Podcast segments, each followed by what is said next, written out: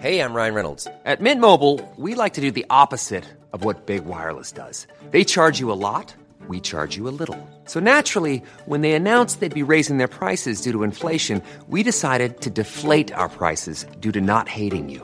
That's right. We're cutting the price of Mint Unlimited from $30 a month to just $15 a month. Give it a try at mintmobile.com slash switch. $45 upfront for three months plus taxes and fees. Promo rate for new customers for limited time. Unlimited more than 40 gigabytes per month. Slows. Full terms at mintmobile.com.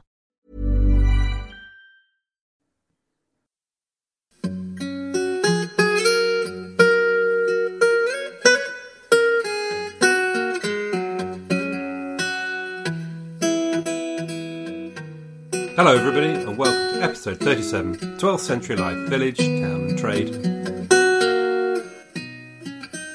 So, we spent loads of times talking about the great and the good and the religious. So, what about people like you and me, the ordinary people, the workers? So, that's what we're going to talk about today. But first off, let me make my two book recommendations for the week. The first is on Anglo Saxon England, and it's Asser's Life of Alfred.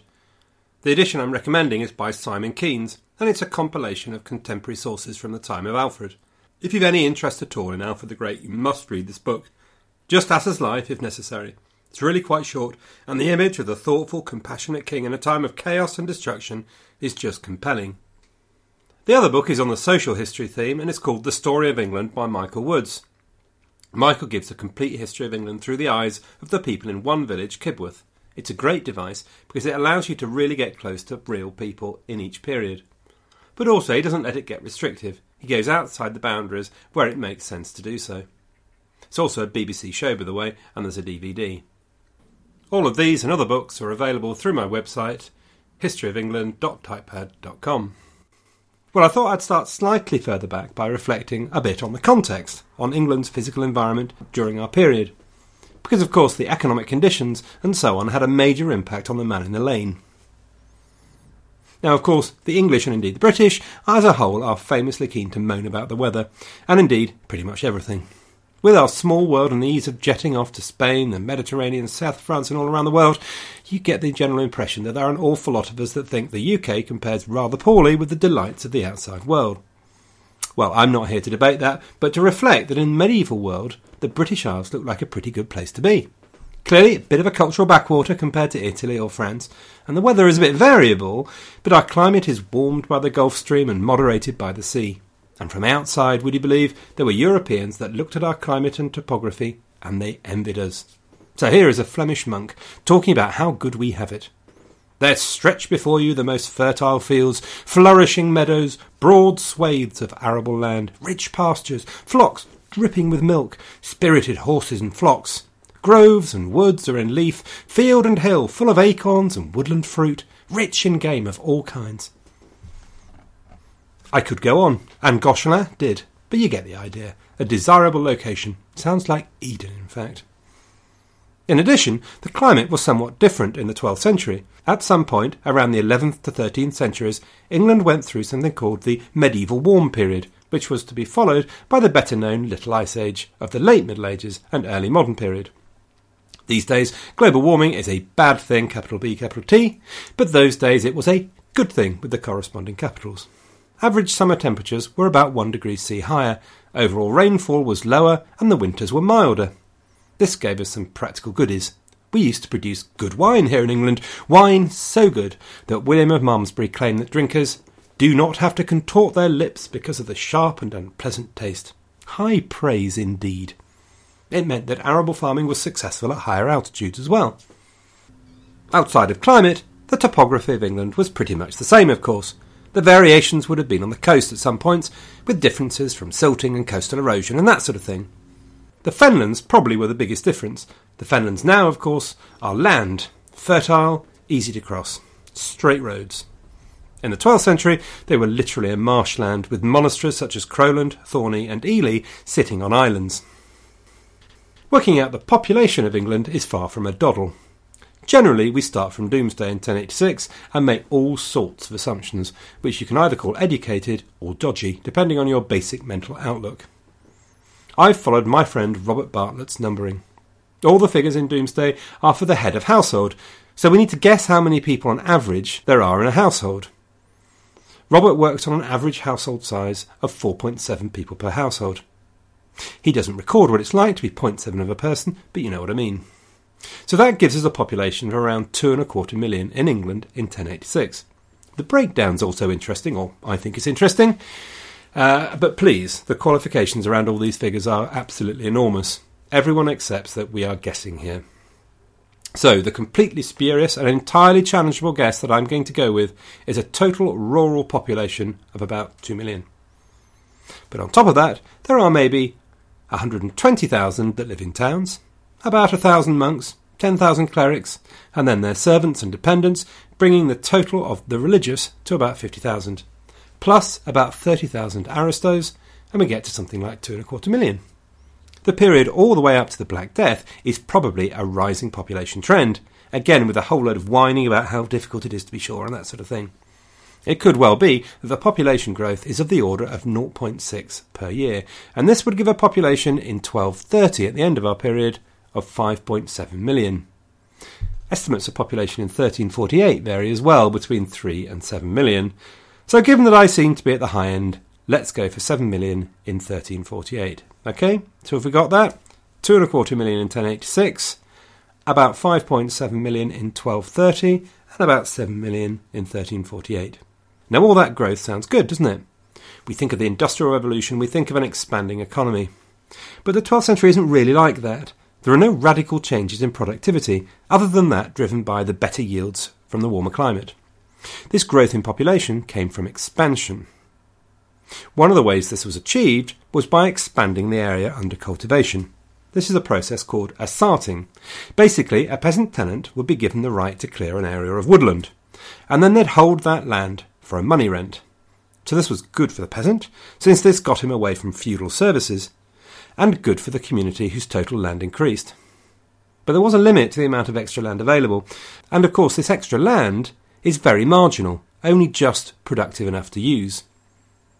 Other things that happen are that land holdings get split up into smaller units, and also the trend was for the lord to let out more of his domain land, and this might make for more efficient use of land. Plus, also the size of the towns are growing, and they take up some of the population growth. But, given no great change in productivity, we have to assume that the population growth meant that more people were sharing the same pie, and that therefore individual living standards probably fall. As ever, the distribution of misery would have been unequal. During the period, the extra population meant that food prices rise, particularly from 1200.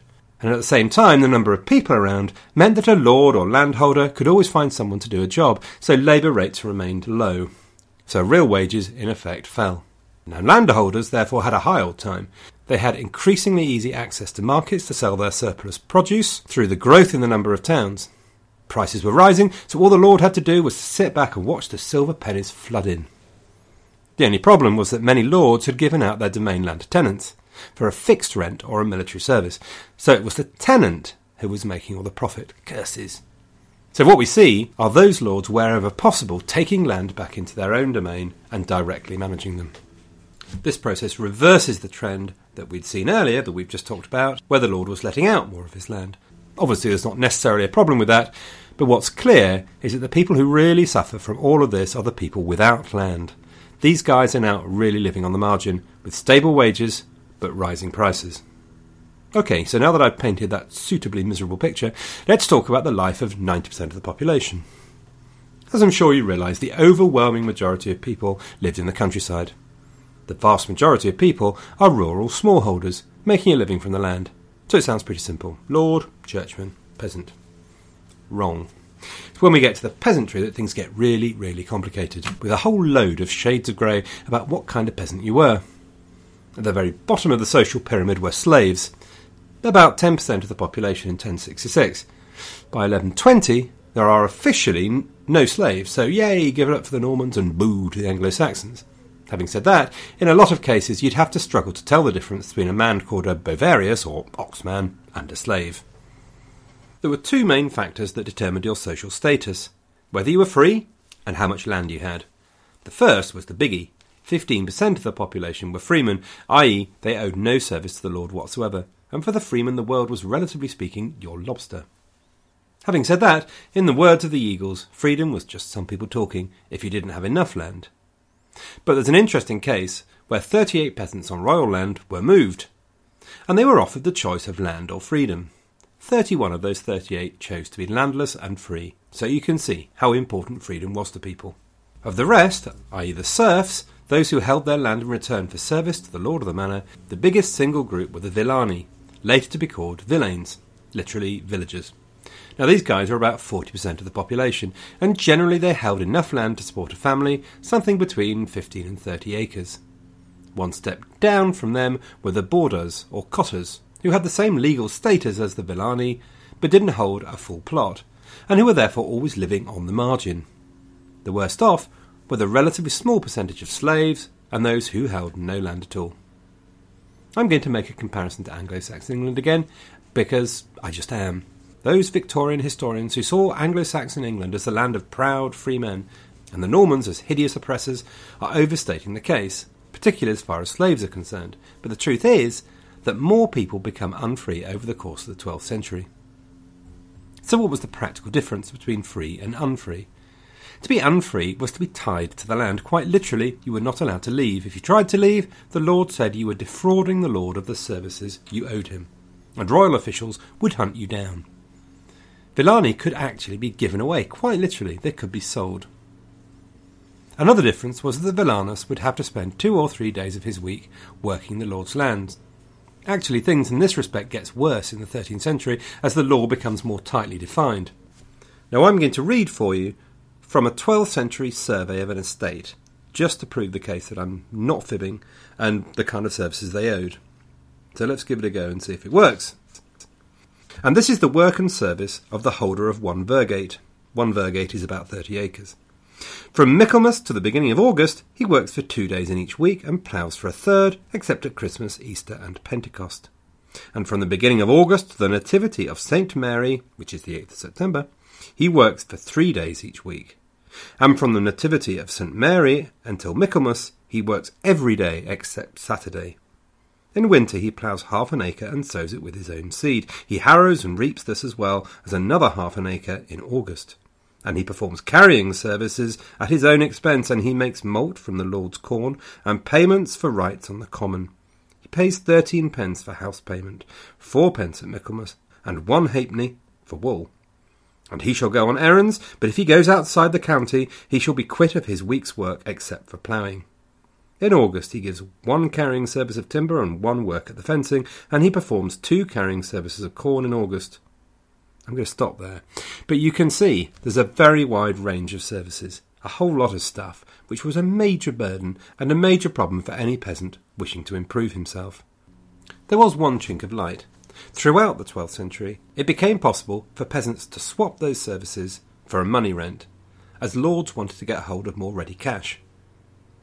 The peasants are very keen to do this if they've got the opportunity, because it frees them from those services and gives them some small chance at least of improving their lot. Now, I don't know if you get turned on as much as I do by original documents like this, but what I'm going to do is I'm going to type up that complete survey from that manor in Huntingdonshire from somewhere between 1154 and 1189, and I'm going to put it onto the uh, website for this episode. I know that means the server will probably go down from the mass of people going onto the website wanting to ac- access that original document, but look, I'm going to risk it. Another mark of difference between the free and the unfree was the right to bear arms. When a master freed one of his peasants, the occasion was marked by a ceremony where, to quote, he should place in his hands a lance and a sword, or whatever the arms of freemen are. Freemen could also sue their lord in a court of law, and get this, villeins could not. So the lord could do pretty much what he wanted. If you wanted to be free, your lord had to release you, or you could run away to the town and as long as you stayed there for a year and a day, you would then be free. There's no doubt then that we're talking about a highly hierarchical and structured society, where life for at least the bottom 70% could be very hard indeed. But it is worth noting that we're not in a period of class struggle. There are no peasant uprisings such as we see in the 14th century. Maybe this is just a problem of communication, but by and large, you have to think that while the times were relatively good and every aspect of society reinforced this philosophy, people got on with it with relatively little rancour. Hey, I'm Ryan Reynolds. Recently, I asked Mint Mobile's legal team if big wireless companies are allowed to raise prices due to inflation. They said yes. And then when I asked if raising prices technically violates those onerous two year contracts, they said, What the f are you talking about, you insane Hollywood ass?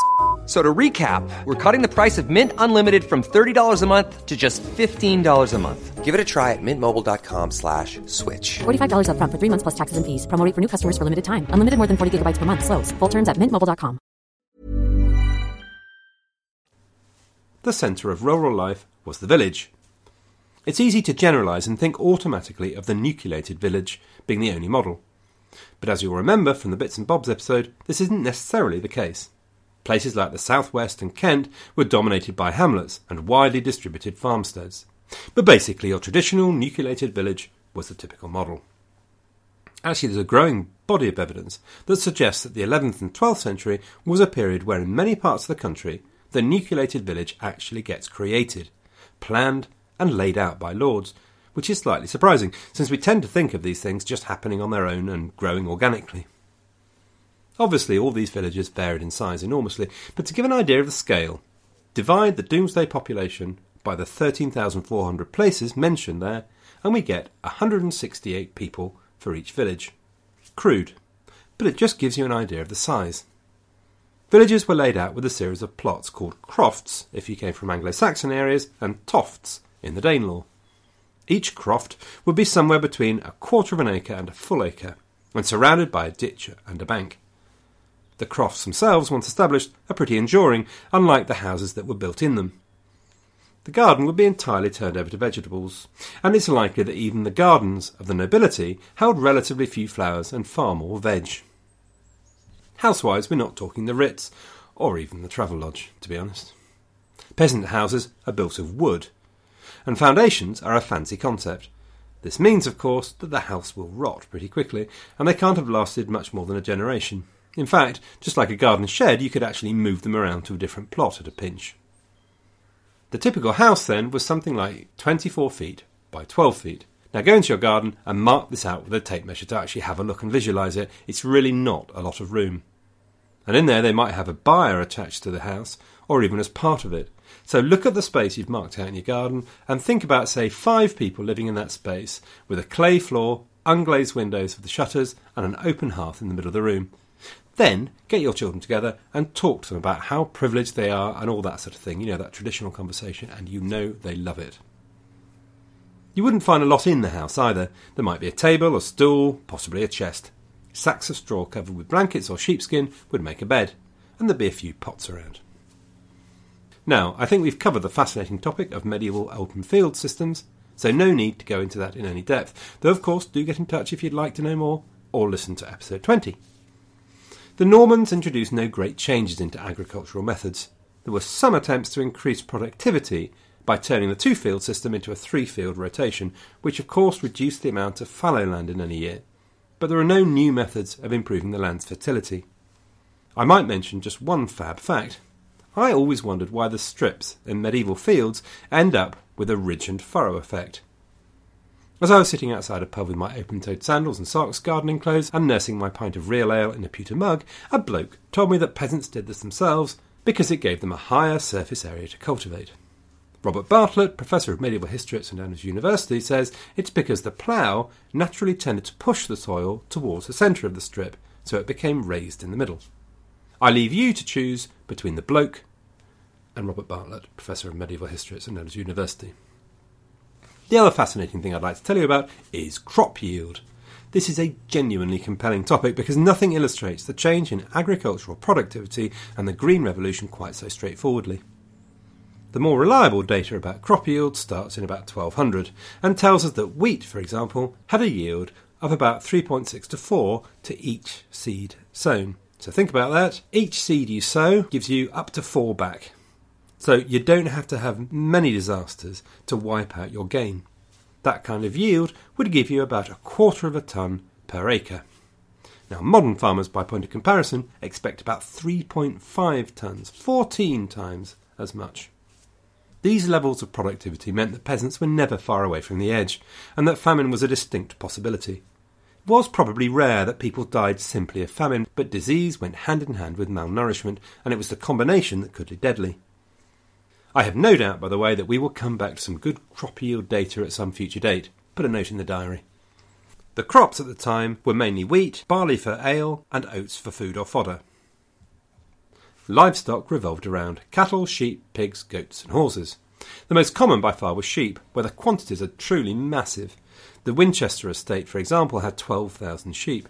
The Bishop of Ely's estate in 1086 had 13,400 sheep. The whole place was drowning in wool. Though the regional picture is varied, pigs are usually the next most popular. Now, I remember one particularly exciting party of my youth when I got caught by a particularly earnest pig farmer. My brain has blanked out most of the evening, but I do remember him telling me that pig converts food into meat the fastest of all the traditional farm animals. So there you go, fab fact number two.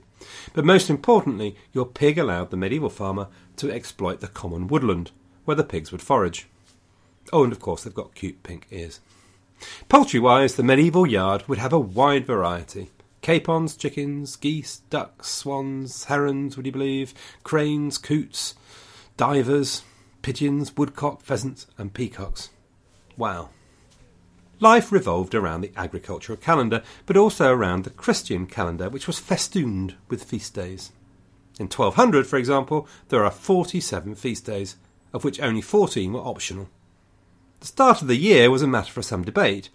It could be the 25th of March, the Annunciation, or maybe Christmas Day, or it could be Easter, or the 1st of January. Customs varied, but at points the two calendars, agriculture and religious, came together. The great festival of Easter, for example, coincided with spring, which was also the start of wars, tournaments for the nobility, and sowing time for the rest. Midsummer was celebrated on the 24th of June, by this time, things could be very tight indeed. June was referred to as Hungry Month. All the food that had been kept and preserved over the winter was now running out. The new crops were not yet ready. High Summer had two Marian feasts, the Assumption and the Nativity of the Blessed Virgin, and around these festivals the village was preoccupied with haymaking and harvesting. After the harvest, preparations were made for winter, and this is the time of plenty. The Anglo Saxons called November Blood Month because the animals that could not be kept were slaughtered. And then midwinter, of course, coincided with Christmas and a feast to keep morale up. The festival of Christmas was over 12 full days and was marked by gift giving throughout from the Lord. Payback time, though, was New Year's Day when the tenants gave a present back to their Lord. Presumably, if the Lord's wife had knitted one of those jumpers grandmothers loved so much, this was the time when the Lord got it back. So, as we've said, towns also grew strongly in the 11th and 12th centuries. Let's not carried away here. Again, I think we've covered before how small these towns were by modern standards. London during the reign of Henry II reached about 25,000 people. Meanwhile, mighty Derby, home of the UK's leading football team, had a poxy 600 inhabitants in 1086, so even Robbie Savage would have got a game back then. Growth meant both in the size of the towns and the number of towns so by the end of the 12th century the number of towns had doubled. If villages were all about agriculture, towns were equally all about trade. They served the surrounding countryside with things they couldn't make themselves, and they gave the Lord a way of making some more money. Everything you might try to do in a town has a toll attached to it. Stallage, the toll for putting up a stall on market day, pavage to help repave the roads, tolls to cross a bridge into the town, lastage to bring a load into the town, all over the place.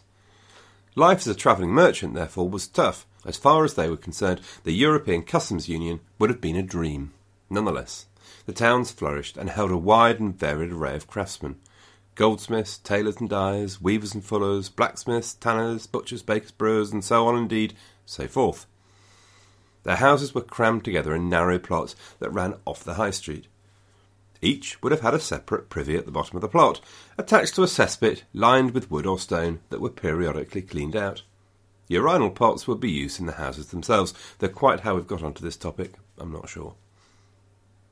Like the countryside, the houses were made mainly of wood, but by 1200 we're beginning to see some change in this.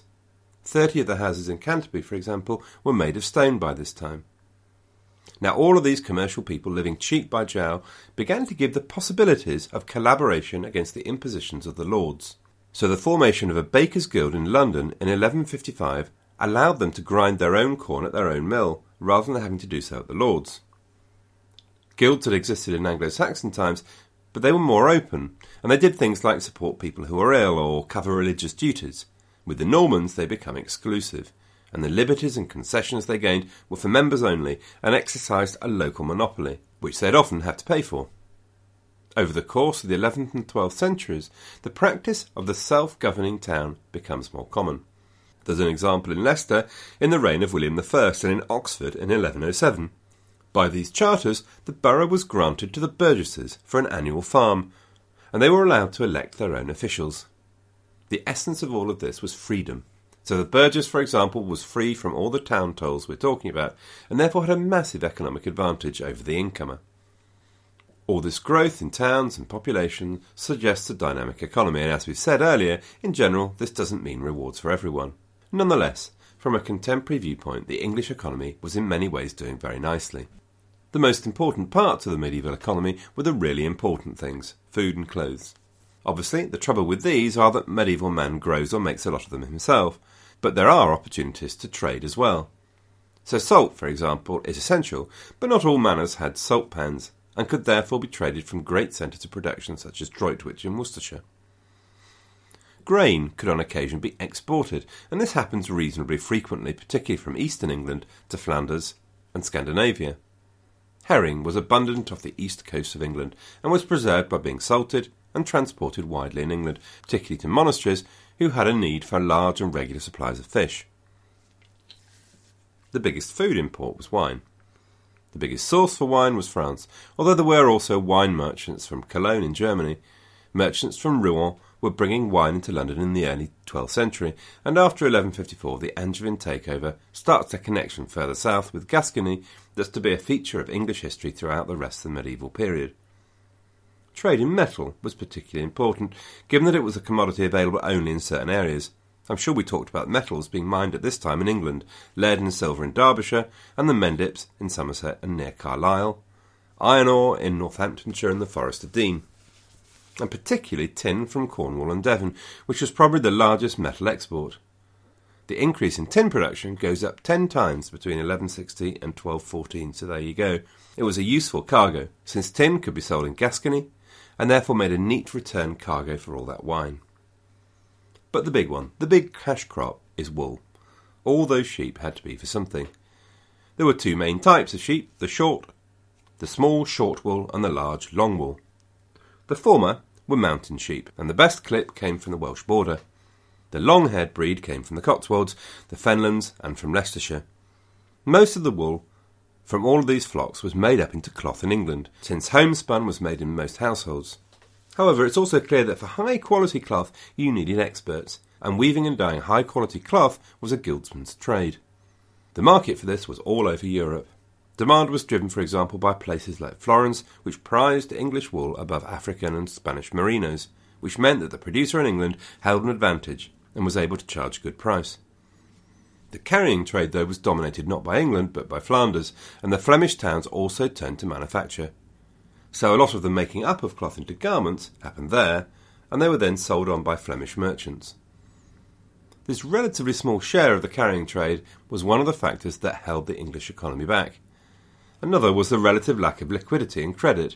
Remember that coin is still the greatest driver of the medieval economy. Coin in England is still good quality throughout the period, despite a short interlude with Henry I, which had resulted in the removal of the money as wedding tackle. Gold wasn't minted in England, though gold coins circulated here, but the number of pennies created was impressive, annually up to three quarters of a million. But despite this, coin was much more common in Flanders. The need for coin was a major pain in the backside. Silver pennies in any quantity are heavy, at the great continental fairs in places like Champagne, systems of credit were slowly emerging, and again coin was much more common.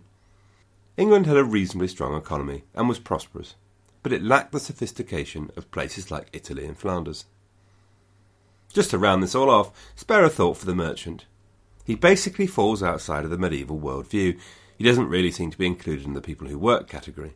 So not only does your medieval trader have to deal with the dangers of travel and of all the tolls and charges along the way, he has to deal with a pretty snooty attitude from most of society. Very few people engage in business who do not make money from other people's loss, said a Canterbury monk. And the princess in the Norman poem Waldef says, I'm not a burgess's daughter to change my love from man to man from their gold and silver. The economy is changing, but attitudes are changing much more slowly. So, everybody, I think that's a good place to stop. I also, incidentally, think that's a good place to stop the focus on social and economic stuff and get back to some good old political history. But don't believe for a moment that I've forgotten all those areas we've not yet covered food and drink, travel, clothes, health, justice, all that sort of stuff. Fear not. I think what we'll do from here is sprinkle the social stuff into the political mix so we continue to get a bit of a combo. Hopefully that sounds good. So thanks to all of you for listening. Keep your comments coming on iTunes, Facebook, website, wherever. And hopefully I'll talk to you all next week.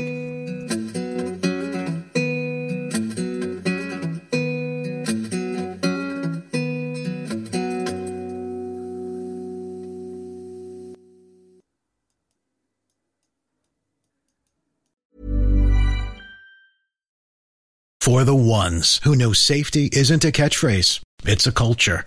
And the ones who help make sure everyone makes it home safe.